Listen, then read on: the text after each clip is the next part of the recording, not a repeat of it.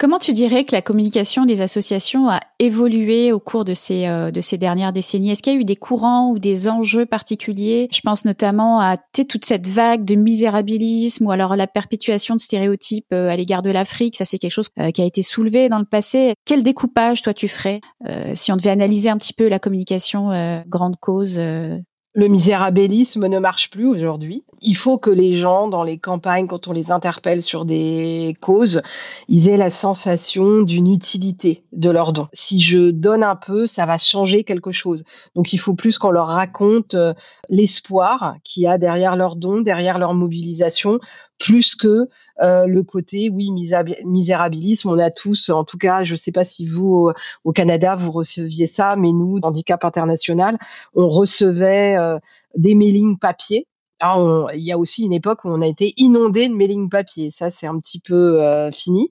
Et on recevait des, un mailing papier et t'avais, tu ouvrais une feuille et tu avais des boîtes d'allumettes qui te représentaient un petit peu euh, les béquilles euh, des gens qui n'ont plus de, qui pour marcher, des gens qui n'ont plus de jambes, etc. Ça, c'est quelque chose qui marche absolument plus.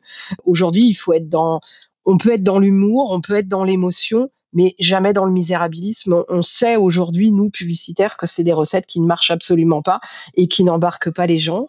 Il y a aussi quelque chose de nouveau, c'est qu'aujourd'hui, on embarque un peu plus, euh, il y a le digital et l'influence. Euh, donc, euh, associer sa marque, enfin sa cause à des ambassadeurs, qu'ils soient du monde de l'influence, qu'ils soient du monde de l'entertainment, ça peut ouvrir beaucoup beaucoup de portes. Et puis, euh, j'ai envie de dire que les stunts très euh, très militantistes à la Greenpeace, à la ACT UP, ça fait peur aujourd'hui. Ça fait, ça peut faire peur à des à des mécènes, ça peut faire d'associer leur image, en tout cas à des gens qui qui tapent trop fort, euh, qui qui cassent un peu, euh, qui interpellent très fortement le politique, euh, les politiques. Ça, ça peut faire peur et donc ça peut écarter, voilà, des, des possibilités. Par exemple, nous, on n'a jamais travaillé pour Greenpeace, mais on a travaillé pour WWF. Hein. Bon, on aurait pu accompagner Greenpeace. Hein.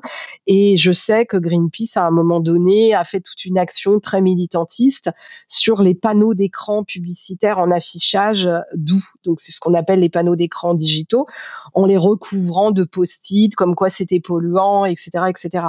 Bah, c'est sûr qu'ils se ferment définitivement les portes des régies d'affichage qui ont des panneaux digitaux. Donc ça peut être les gares, ça peut être le métro, ça peut être les centres commerciaux. Or c'est dommage parce qu'il y a certaines régies qui offrent une fois par an un peu d'espace pub gratuitement euh, à des causes qui rentrent dans leur politique RSE. Donc pourquoi se fermer les portes? Bah oui, il y a eu des évolutions sur le misérabilisme, sur toute l'époque des concerts, euh, des personnalités qui faisaient des disques, euh, etc. Euh, ensuite, il y a eu le côté militantiste très très fort, qui revient un petit peu parfois, selon certains sujets. ce que j'ai sur certaines choses qui concernent le climat, il y a des gens qui se collent les pieds sur euh, qui font un peu des actions de manifestation silencieuses et ils se collent les pieds et les mains euh, sur le bitume pour que les flics ne puissent pas euh, les, les dégager en fait et que du coup ils bloquent la circulation donc ça fait du bruit. C'est quand même assez violent de faire des choses comme ça. Donc ça existe encore mais je pense que c'est plus des cris parce qu'ils savent plus comment faire euh, pour se faire entendre. Tu, tu peux être créatif aussi en proposant des événements ce qu'on appelle nous des stunts, c'est-à-dire euh, euh, tu vas interpeller, tu vas investir une place, un lieu grand public et tu vas faire quelque chose. Par exemple, nous là pour la dernière journée internationale du droit des filles, on a monté une classe vide en, dans un immense centre commercial à Paris qui est la Canopée des Halles. Et en fait, avec plein de mots d'excuses, pourquoi il n'y avait pas ces enfants qui étaient présents euh, en classe ce jour-là pour dénoncer que quand on est à l'autre bout du monde, dans des pays pauvres où il faut faire 40 km, 20 km pour aller à l'école, euh, parce qu'on est une fille, parce qu'on a ses règles et que donc euh, on n'a pas de protection hygiénique, enfin pour plein de raisons, parce qu'il faut travailler, c'est compliqué d'aller à l'école. Et c'était une façon d'interpeller euh, pour sensibiliser justement à l'inégalité du droit des filles, puisque le premier des droits pour s'émanciper, pour c'est l'éducation euh, et c'est pas donné aujourd'hui à tout le monde partout dans le monde.